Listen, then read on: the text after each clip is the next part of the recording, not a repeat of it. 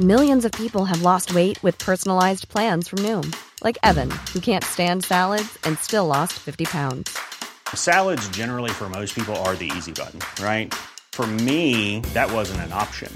I never really was a salad guy. That's just not who I am. But Noom worked for me. Get your personalized plan today at Noom.com. Real Noom user compensated to provide their story. In four weeks, the typical Noom user can expect to lose one to two pounds per week. Individual results may vary. Everyone knows therapy is great for solving problems, but getting therapy has its own problems too, like finding the right therapist, fitting into their schedule, and of course, the cost. Well, BetterHelp can solve those problems. It's totally online and built around your schedule. It's surprisingly affordable too. Connect with a credentialed therapist by phone, video, or online chat, all from the comfort of your home.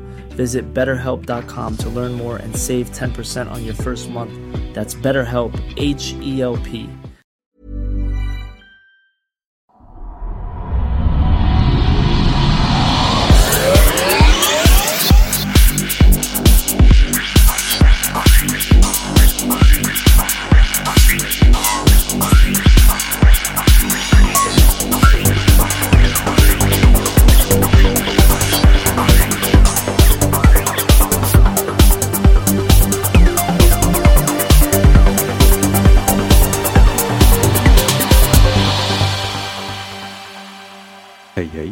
välkomna till Kvacksnack Vinter. Det är vecka 51 år 2015. David här och nu är det alltså bara jag som kommer att prata den här gången. Det är inte hela panelen som det brukar vara utan det här är ju som bekant då Kvacksnack och då är det en person som står för hela snacket. Um, det har varit, eh, som jag brukar börja för er som inte kanske har lyssnat tidigare år. Jag, vi kör ju varje eh, vinter. Vi är tre då i panelen, var, varsitt program. Det är enkelt och bra sätt att fylla ut lite på. Eh, och eh, får vi prata av oss lite också. Om lite allt möjligt. Det behöver inte vara det som har hänt i veckan. Eh, och eh, tackar så mycket för ett jättebra år till. Vi har fortsätter öka i lyssnarmängd och alla sådana här roliga saker. Och det har gått jättebra. För mycket bra feedback. Och det är extra kul. Den biten har också ökat väldigt mycket tycker jag uppleva i alla fall att vi får mer feedback via sociala medier och så. Jättekul och fortsätt gärna med det. Det gör att vi blir lite mer alerta också. Man vill inte falla in i någon sorts tradig vana med att bara stå och prata utan att någon svarar någon gång. Som jag gör just nu. Ehm, ja, vad ska vi prata om den här gången då? Det är alltid svårt. Det brukar vara klurigt att komma på faktiskt sådana här eh, grejer just när man, man eh, Vi är ganska vana vid att ha reserverat varje vecka med vad som har hänt. Men det, så är inte riktigt fallet när man sitter så här. Det, en, en sak som intresserar mig väldigt mycket tänkte jag prata om och eh, det har med något så vagt och diffust som framtiden att göra. Och eh, mänsklig utveckling skulle man kunna kalla det. Det är mm, så här att det finns någonting som kallas, populärt så kallas det för transhumanism. Alltså att man, eh, människans eh, utveckling till någonting annat. Och det är ju faktiskt så att det här är väl någonting som har diskuterats och stötts och blötts och pratat om väldigt många år. Alltså säkerligen eh, alltså, hundra år tillbaka i tiden. Alltså att hur framtiden ser ut och att människan kommer att utvecklas till någonting annat och det kommer bli robotar och alla de här grejerna. Men nu befinner vi oss ju ändå någonstans där det här faktiskt inte är science fiction längre. Det finns eh, saker här som utvecklas åt det hållet. Och då kan man ju fråga sig då i allt det här som händer. Eh, kommer människan att bli, så att säga då, inom citationstecken bättre? Kommer människan att bli smartare? Kommer människan att bli, eh, ja, utvecklas helt enkelt? För att det är ju ändå så att om man ser rent genetiskt så har det ju inte hänt så det är jättemycket. Alltså på, på, på hundratals år händer det ju inte jättemycket i, en, på, i generna på det sättet. Va? Utan, eh, vi är ju som man brukar säga då i princip eh, grottmänniskor med kärnvapen. Va? Att, eh, lite på den nivån det ligger. Och det, det har ju inte så mycket med Alltså det är klart att vi har utvecklat eh, kultur och eh, alla sådana saker. Men den, här, den utvecklingen har ju ändå skett väldigt lång tid. Alltså det, det, det, har ju inte hänt så mycket med oss. Det har inte hänt lika mycket med oss som det har hänt med vår omvärld. Om säger så. Eh, så början här, alltså alldeles nyss egentligen, så här, om vi ska bli bättre och ska vi bli smartare. Och då kan man ju fråga sig då, är det ointelligent att vara troende? Um, och eh, det är ingen lätt fråga. Ehm, det kan, kan det till och med vara så att det, så att säga, då, intelligenta människor blir mindre intelligenta av att tro? Det, då vänder man ju lite på det. Va? Det är också en ganska, kan, kan kanske uppfattas som en lite kontroversiell frågeställning. Att man kan bli rent av korkad av att husera religiösa övertygelser. Och eh, jag tror inte alltså rent generellt att tro, alltså religiös tro om man pratar i tro i den bemärkelsen som är vad jag brukar föredra. Ehm, det, det, är väldigt svårt att uttala sig. Alltså, jag har pratat om det här i podden flera gånger att även om man kan dra ut snitt och säga att i snitt så ser det ut på det här sättet så kan man ju aldrig säga till en specifik person att du är mindre intelligent för att du tror på en gudomlighet till exempel.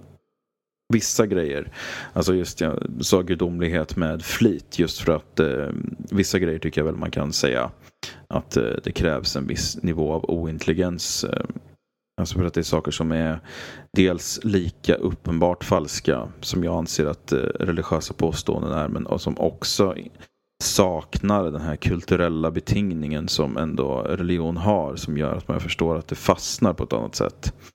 Att det, det på något sätt omgår det här eh, kritiskt tänkande som vi så högt värdesätter annars. Va? Men eh, det finns ju vissa övertygelser som är ganska många sådana egentligen som inte har den kulturella betingningen och då kan jag väl tycka att det är mindre intelligent att tro på dem än vad det är att tro på någonting som också har en kulturell betingning. Då. Eh, men som sagt, det är väldigt svårt att säga att du är ointelligent bara för att du tror på, på en gudomlighet och eh, bara för att en studie eller flera studier finns det ju som säger att religiösa generellt sett är mindre intelligenta. Men det ena kan ju ge det andra. Alltså man vet ju också att eh, religiositet är också mer utbrett i områden där inte bara intelligens är lägre, för så, så slår det ju inte heller, men alltså bildningsnivå till exempel. Och det kan ju också, bildningsnivå kan ju göra att man presterar sämre Eh, på de här testerna och så som det handlar om. Man har svårare att se logiska samband just för att man är inte tränad till att göra det. Att man, eh, man kanske besitter en, en, eh, ett sinne som är helt fullt kapabelt, alltså med träning till att, att se sådana här mönster och det kan ju vara det som krävs. Att det är helt enkelt träningen som saknas. Och, men, men där, min andra frågeställning där, att kan man blir mindre intelligent för att man tror? Alltså kan det slå åt det hållet istället? Att man alltså inte accepterar tron bara för att man är mindre intelligent utan man kanske är normalintelligent och så blir man mindre intelligent för att man tror. Och ja, alltså rent teoretiskt sett så ser jag väl egentligen inget hinder för att det också skulle kunna ske. Alltså just att man eh, då istället tränar sig själv till att vara okritisk. För att det är ju egentligen det man gör. Man svarar ju kritiskt på kritik mot det man har svalt okritiskt. Men eh, man besitter ju inte de eh, kritiska sinnena kanske då som man bör göra. Eller de kanske har rent av handikappats då av det här. Så frågan är då om vi ser en framtid där vi på något sätt skulle kunna lyfta våran intelligens eller vår smarthet kanske man ska säga. Eller våran, alltså allting egentligen. Att lyfta oss, att få oss att gå framåt. Inte bara det här att vi helt plötsligt har eh, mikrochip och att vi bär med oss hela världens kunskap i våra fickor. Och att eh, vi har sådana saker, alltså externa saker. Utan att det faktiskt kan hända någonting med oss också. För att det kanske är det som behövs. Det kanske behövs eh, skjutas till någonting där. För att världen tycks te sig mer och mer skrämmande för väldigt många. Ehm, I det att det, det, kommer mer saker som man inte förstår. Man är rädd för eh, chemtrails. Man eh, tror att elektromagnetisk strålning från exempelvis ett wifi-nätverk är eh, rent av dödligt för barn. Man tror alltså massa saker som har med den här utvecklingen runt omkring oss att göra. Som upplevs som väldigt skrämmande. Men sen ska man komma ihåg att det här har ju alltid funnits. Det, det, det är ju ingen ny företeelse att man är rädd för det som är nytt. De, de är exakt de alla symptom egentligen som beskrivs via eh, nu via Elöverkänsligas riksförbund till exempel då beskrevs också när man gick över från eh, till, till blyertspenna till exempel från gåspenna då som man höll på ett annat sätt och så var det jättemånga då som tyckte, menade på då, att det här var ju rent livsfarligt då, eller som, eh, som enligt mig då alldeles utmärkta julkalendern som går just nu då när historieätarna äm, kör det här, eller tusen år till julafton heter väl julkalendern, att man hade det här idén om att, och det var alltså tidigt eh, 1900-tal då, att om man åkte tåg och tittade ut så kunde man bli galen för att det gick så fort. Och det, det är såna här typiska, det, det fanns likadana kan säga, skrämselgrejer då när, på 30-talet när Snövit och de sju dvärgarna hade premiär som var den första eh, färgfilmen på bio, lång, långfilmen med färg på bio då. Så fanns det också Eh, lyftes det också väldigt, fram väldigt mycket om att det här var inte alls bra att se så här mycket färg på en gång. Va? Eh, så att eh, vi är en väldigt orolig art minst sagt. Och det är det som har hållit oss levande också. Eh, vi är helt klart ett gäng oroliga fegisar och det är det som gör att vi överlever. Och det är absolut inget fel, utan det är snarare positivt. Annars skulle jag inte sitta här just nu. Så att eh, det ska vi vara glada för allihopa. Eh, men eh, det gör också att det sprids väldigt mycket missinformation och det skapas väldigt mycket missinformation runt det här. Så lyfta oss själva då. Om det är det vi ska mm, diskutera lite eller prata lite om i alla fall. Det finns en man som pratar väldigt mycket om det här som jag tycker är intressant. Han är väldigt intressant. Ray Kurzweil heter han. Han är utvecklingschef på Google numera. Han är framtidsforskare och eh, har skrivit eh, väldigt mycket, alltså väldigt lång tid tillbaka också, om det här. Och eh, alltså om, om väldigt mycket saker ska jag säga. Han eh, eh han, han eh, har haft väldigt mycket rätt om eh, utveckling och vad som kommer hända inom teknik och alla sådana grejer. Och det är väl därför Google har snappat upp honom också. Just som, som utvecklingschef så ska man väl, på just Google så ska man väl kanske ha lite koll. Och eh, han har en princip, ska man kanske säga, då, som han pratar om som kallas för law, the law of accelerating returns. Och vad den handlar om då är att eh, det, det, handlar helt enkelt om hur snabbt mänskligheten utvecklas. Hur snabbt utvecklas den teknik vi har runt oss och eh, alla sådana saker. Va? Och vår kunskap helt enkelt. Vetenskapen, hur snabbt går det framåt? Och enligt den då så är det här är någonting som ökar en ökande takt, en kraftigt ökande takt också. För att mer avancerade samhällen eh, klarar av att forska mer avancerat såklart i mycket större utsträckning och når framsteg mycket snabbare. Så att har man medel för att forska och göra framsteg så får man automatiskt större medel när man lär sig mer. För att lära sig ännu mer och sen ännu mer och sen ännu mer och sen ännu mer. Och bedömningen man gör då med det här eh, som man kan göra med hjälp av den här eh, Law of Accelerating Returns är att om man, säger, om man tittar på den utveckling som mänskligheten gjorde mellan år 1900 och år 2000, alltså på 100 år, så har vi motsvarande utveckling i vår kunskap och eh, teknik och alla sådana här grejer mellan år 2000 och år 2015. Så att den utveckling som skedde de tidigare 100 åren kan pressas ihop. Samma mängd utveckling alltså har, har skett eh, mellan år 2000 och 2015. Så på 15 år har alltså de här 100 åren tryckts ihop. Då. Så den utvecklingen ser vi nu. Då. Och Det som är intressant med det då är att vi befinner oss nu på ett, en plats på den här utvecklingskurvan där den kurvan helt plötsligt kommer bli väldigt, väldigt brant. Och det, det här syns, alltså vi märker inte det här på, på det sättet. Vi, vi, vi, vi, I och med att vi lever i det så märker vi det inte. Men utvecklingen räknar man nu då framåt kommer vara ungefär densamma mellan 2015 och någonstans runt kanske 2022 eller något sånt där. Och sen minskar det här glappet mellan den här tidigare hundraåriga utvecklingen då i till några, bara några få år, något enstaka år, några enstaka månader någon enstaka månad, några enstaka veckor och, och, och den takten är. Så att det här är liksom en exponentiell kurva, den bara skjuter i höjden. Och vart vi kommer att befinna oss runt kanske år 2030. Det kan vi liksom inte förstå nu. Det, det går inte att begripa. Vi, man räknar alltså med eh, Department of Commerce tror jag det är i USA som räknar med att eh, om bara 15 år, alltså 10-15 år, så är det så att en klar majoritet av alla jobb som man har då är okända idag.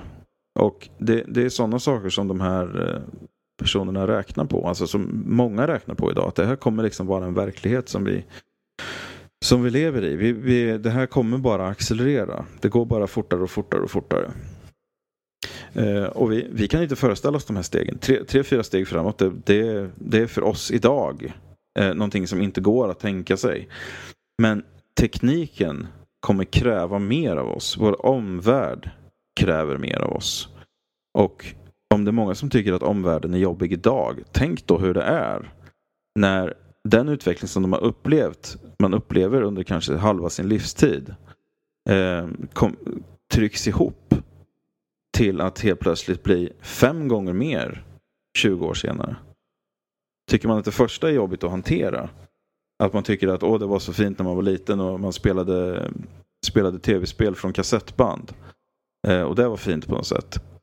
Men idag, utvecklingen har ju gått fram tills idag och skett enormt mycket och sen om tio år då kan vi inte ens föreställa oss hur vi kommer spela och hur vi kommer använda media till exempel. Millions of people have lost weight with personalized plans from Noom. Like Evan, who can't stand salads and still lost 50 pounds. Salads generally for most people are the easy button, right? For me, that wasn't an option. I never really was a salad guy. That's just not who I am. But Noom worked for me. Get your personalized plan today at Noom.com. Real Noom user compensated to provide their story. In four weeks, the typical Noom user can expect to lose one to two pounds per week. Individual results may vary. Everyone knows therapy is great for solving problems, but getting therapy has its own problems too, like finding the right therapist, fitting into their schedule, and of course, the cost. Well, BetterHelp can solve those problems. It's totally online and built around your schedule. It's surprisingly affordable too. Connect with a credentialed therapist by phone, video, or online chat, all from the comfort of your home. Visit betterhelp.com to learn more and save 10% on your first month. That's BetterHelp, H E L P. Wow. Nice. Yeah. What you're hearing are the sounds of people everywhere putting on Bombas socks, underwear, and t-shirts made from absurdly soft materials that feel like plush clouds. Yeah, that plush. And the best part? For every item you purchase, Bombas donates another to someone facing homelessness. Bombas. Big comfort for everyone. Go to bombas.com slash ACAST and use code ACAST for 20% off your first purchase. That's bombas.com slash ACAST. Code ACAST. Eh, så Ray Kurzweil då, han pratade om några år sedan eh, om det här också. Hur vi kan integrera oss själva med eh, nanomaskiner då, till exempel. Han anser då att om, eller 2030 är hans eh, bedömning så kommer vi att eh, alla egentligen ha nanomaskiner i oss. Som eh, kopplar upp oss mot eh, molnet så att säga, då, mot eh, nätverk som gör att vi är hela tiden anslutna och vi, det här kommer liksom öka vår intelligens med, alltså med faktorer som vi inte kan mäta idag. Eh, jag pratade med en, med en kompis om det här och han tyckte då att eh, det, blir, det blir, känns som en skrämmande verklighet då när en femåring kan, han, han menade på det att skulle skulle vi vilja leva i en värld där en, när liksom en femåring kan bygga en atombomb? Och då, mitt svar på det var bara det att eh, en femåring med den intelligensen skulle inte behöva en atombomb. Det, det är liksom, där har vi det här grottmannatänket igen. Och eh, det tycker jag genomsyrar mycket av det här. Alltså vårat sätt att se på det här, på de här sakerna, genomsyrar dem också såklart. Det, det är alltså vårat primitiva synsätt. Och det här genomsyrar också väldigt mycket av de här enkla idiotiska principerna som det ofta handlar om inom antroposofin till exempel. Att lika bota lika. Ja, det låter väldigt enkelt, det låter väldigt klatschigt men det betyder absolut ingenting alls.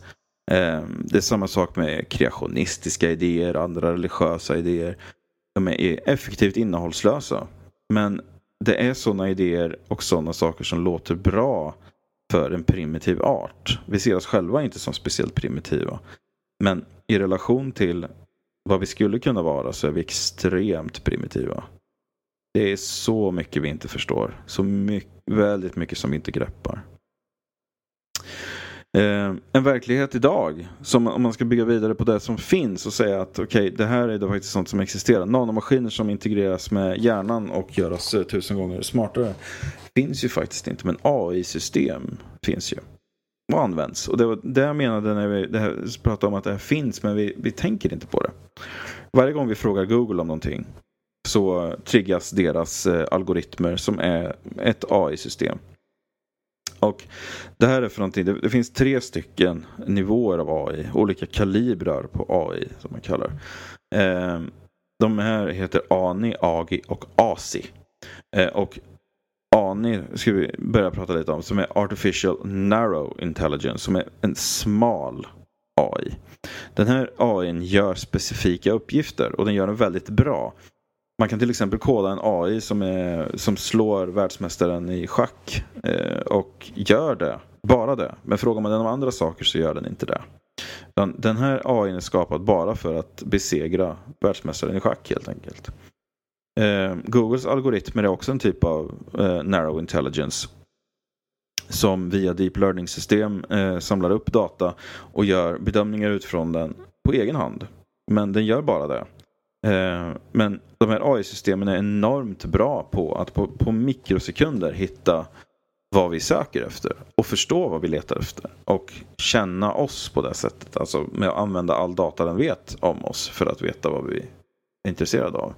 Och det här är ju liksom Googles framgång så att, att det fungerar det vet vi ju att det gör. Vi har ju alla googlat, vi gör det säkerligen dagligen allihopa. Eh, sen finns det Artificial General Intelligence också då. Och General Intelligence är precis vad det låter som, att det är inte så specifikt utan det är bra på väldigt många saker. Eh, och det, det, är en lite mer uh, utvecklad kan man säga, ut, utvecklad form av, uh, av AI. Och uh, ja, det, man kan säga att det, det, man kan, det, det, kallas också stark AI ibland, eller human level. Alltså att mänsklig artificial intelligence då egentligen. Då. Att, att vi, vi är ju bra på en, en, en bredd av saker. Vi kan eh, få olika saker kastade på oss och lösa de uppgifterna. Eh, men så finns det självklart kaliber 3 också då som är Artificial Super Intelligence. Och där har man då den här nivån som är Alltså att det går liksom bortom, långt, långt, långt, långt, långt bortom oss i allting. Och då, då pratar man ofta om att, ja men skulle, skulle man ha en AI till exempel som är vårdande och så, man skulle ändå vilja ha mänsklig kontakt. Men en AI skulle kunna lära sig att vara bättre på mänsklig kontakt än vad människor är utan problem. För att den skulle aldrig säga fel saker eller bete sig på fel sätt eller bete sig, säga någonting plumpt eller bete sig klumpigt eller alltså sådana saker utan helt enkelt bara prata med oss precis så som vi vill bli pratade med för att vi ska må bra. Och det här är en sån sak som en sån AI kanske även en general intelligence skulle kunna lära sig men en super, super intelligence skulle kunna lära sig sånt här ännu bättre och sånt här är ju sånt, visst, det, det ligger absolut super intelligence och även general intelligence ligger ju i framtiden men narrow intelligence som sagt finns, fungerar, existerar och används dagligen av alla. Så att, Ehm, frågan är då. Skulle man kunna plugga in det här till oss på något sätt? Och kanske alliera sig med AI-system? Ehm, det har lyfts farhågor om det här. Ehm, varför ska man skapa AI-system och tänk om de tar över allting? Tänk om det blir Terminator av alltihopa. Ehm, och det här tycker jag också faktiskt går in lite på det här med femåringen och atombomben som vi pratade om här förut. Att det, det, jag ser faktiskt inte riktigt varför en, ett AI-system skulle drivas av så basala mänskliga begär. Jag tror att det här är en väldigt, väldigt, väldigt mänskliga saker. Det här att man ska eh, Alltså world domination, att man ska äga alla andra. Det är jag som bestämmer. Herre på täppan. Det är mig ni ska lyssna på. Eh, det är väldigt mänskliga driv, det är väldigt mänskliga begär. Och makt. Var, var, varför skulle ett AI-system med den här kapaciteten vilja ha makt över mänskligheten egentligen? Skulle den se mänskligheten som ett hot? Ja, det beror på. Alltså, utgör vi ett hot? Ja, det skulle vi kanske göra, men eh, jag tror nog att en sån här nivå av intelligens eh, skulle ändå se att vi är användbara med tanke på att det är vi som har skapat den. Eh, att det finns bra aspekter av mänskligheten som är vara, värda att bevara. Men om vi allierar oss med ett sånt här system. Till exempel via nanomaskiner som har föreslagits tidigare. Då. Skulle det då där i finnas plats i den miljön för irrationell nonsens? Saker som helt saknar värde. Alltså för mänskligheten. Det, religiösa idéer saknar faktiskt helt värde. Mänskligheten. Eh, andra irrationella övertygelser. Som alternativmedicinska övertygelser som inte tillför egentligen någonting. Eh, skulle de överleva? Skulle, alltså, skulle ett sånt här system behöva liksom gå in och plocka bort sådana idéer aktivt eller skulle vi göra det själva när vi lyftes upp, när, när diskursen blev en annan, när vi helt plötsligt fick en sån nivå på vårt generella tänkande att eh, ja, att, att sådana här idéer kanske inte får fäste alls. Eh, I så fall så skulle de definitivt inte överleva. Det, det hör man ju bara på själva förslaget. Men eh, ja, överlever de idéerna? Det här, tekniken? Förmodligen inte. Jag tror inte det. Eh, man har ju ändå lite, det brukar ju sägas så att sådana här idéer kommer alltid att finnas. Religiösa idéer kommer alltid att finnas. Irrationella idéer kommer alltid att finnas.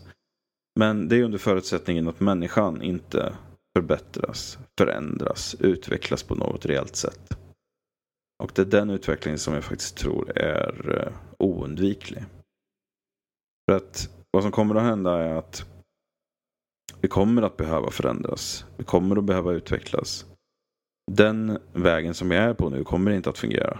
Ehm, och det har egentligen ingenting med terroristorganisationer eller Alltså, eller antroposofisk medicin eller vad som helst. Eller religiösa organisationer eller katolska kyrkan att göra. Eller vad som helst. Det har inte med det att göra specifikt.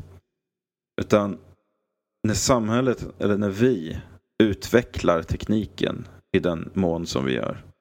Då tror jag också att vi kommer att behöva utvecklas med den för att det ska funka. Annars kommer det liksom bli konsekvenser av det.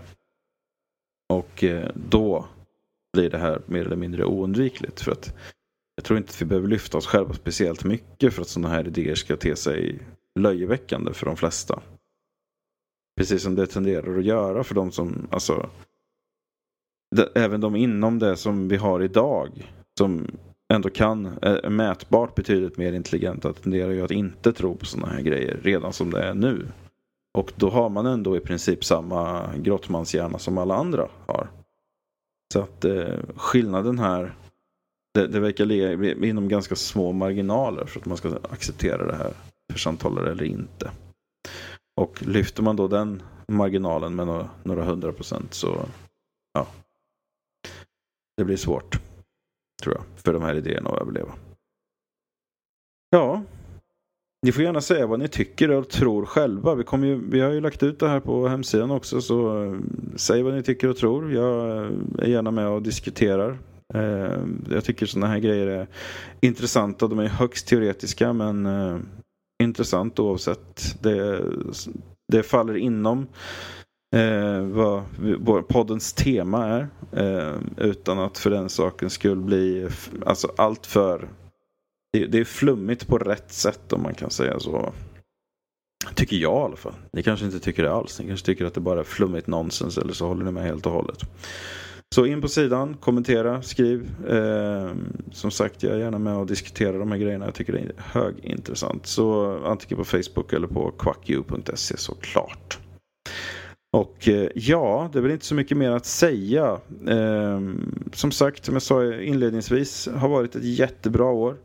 Och eh, har väl lite idéer på lite nya saker man skulle kunna ha, ha med i podden kanske nästa år igen. Eh, alltså igen ska jag inte säga utan nästa år att man skulle kunna ha några, några andra segment eller så. Det är viktigt att vi utvecklar konceptet också kanske. Inför någonting nytt. Ta bort något annat, jag vet inte. Man får se vad, som, vad vi känner för. Vi har inte så mycket konkret på bordet just nu. Men Förutom det att vi fortfarande trivs med varandra och vi trivs med er också. Att ni lyssnar, att ni kommenterar och att ni engagerar er. Det är väldigt viktigt.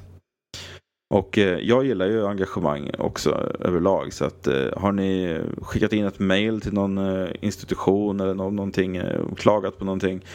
framfört något eller så. Skicka skärmdumpar och vidarebefordra grejer till oss så kan vi säkerligen ta upp det för att sånt tycker jag är kul. Så att eh, ja, tack för ett suveränt 2015 och vi fortsätter nu mot ett eh, förhoppningsvis minst lika suveränt 2016. Så eh, tack för mig och tack för att ni lyssnar. Tack för att ni kommer att lyssna, för det kommer ni såklart. God jul och gott nytt år. Hej då!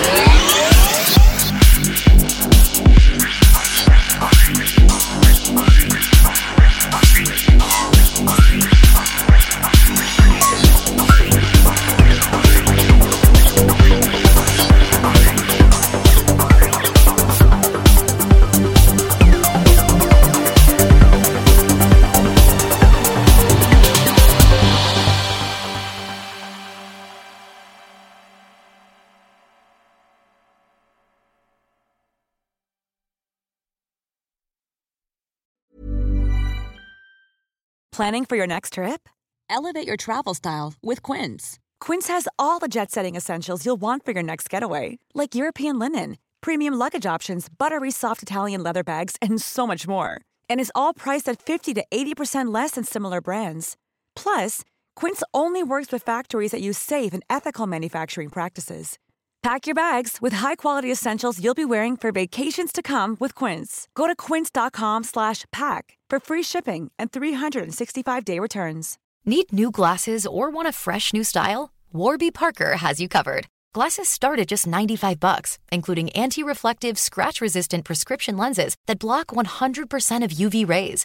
Every frame's designed in-house with a huge selection of styles for every face shape. And with Warby Parker's free home try-on program, you can order five pairs to try at home for free. Shipping is free both ways too.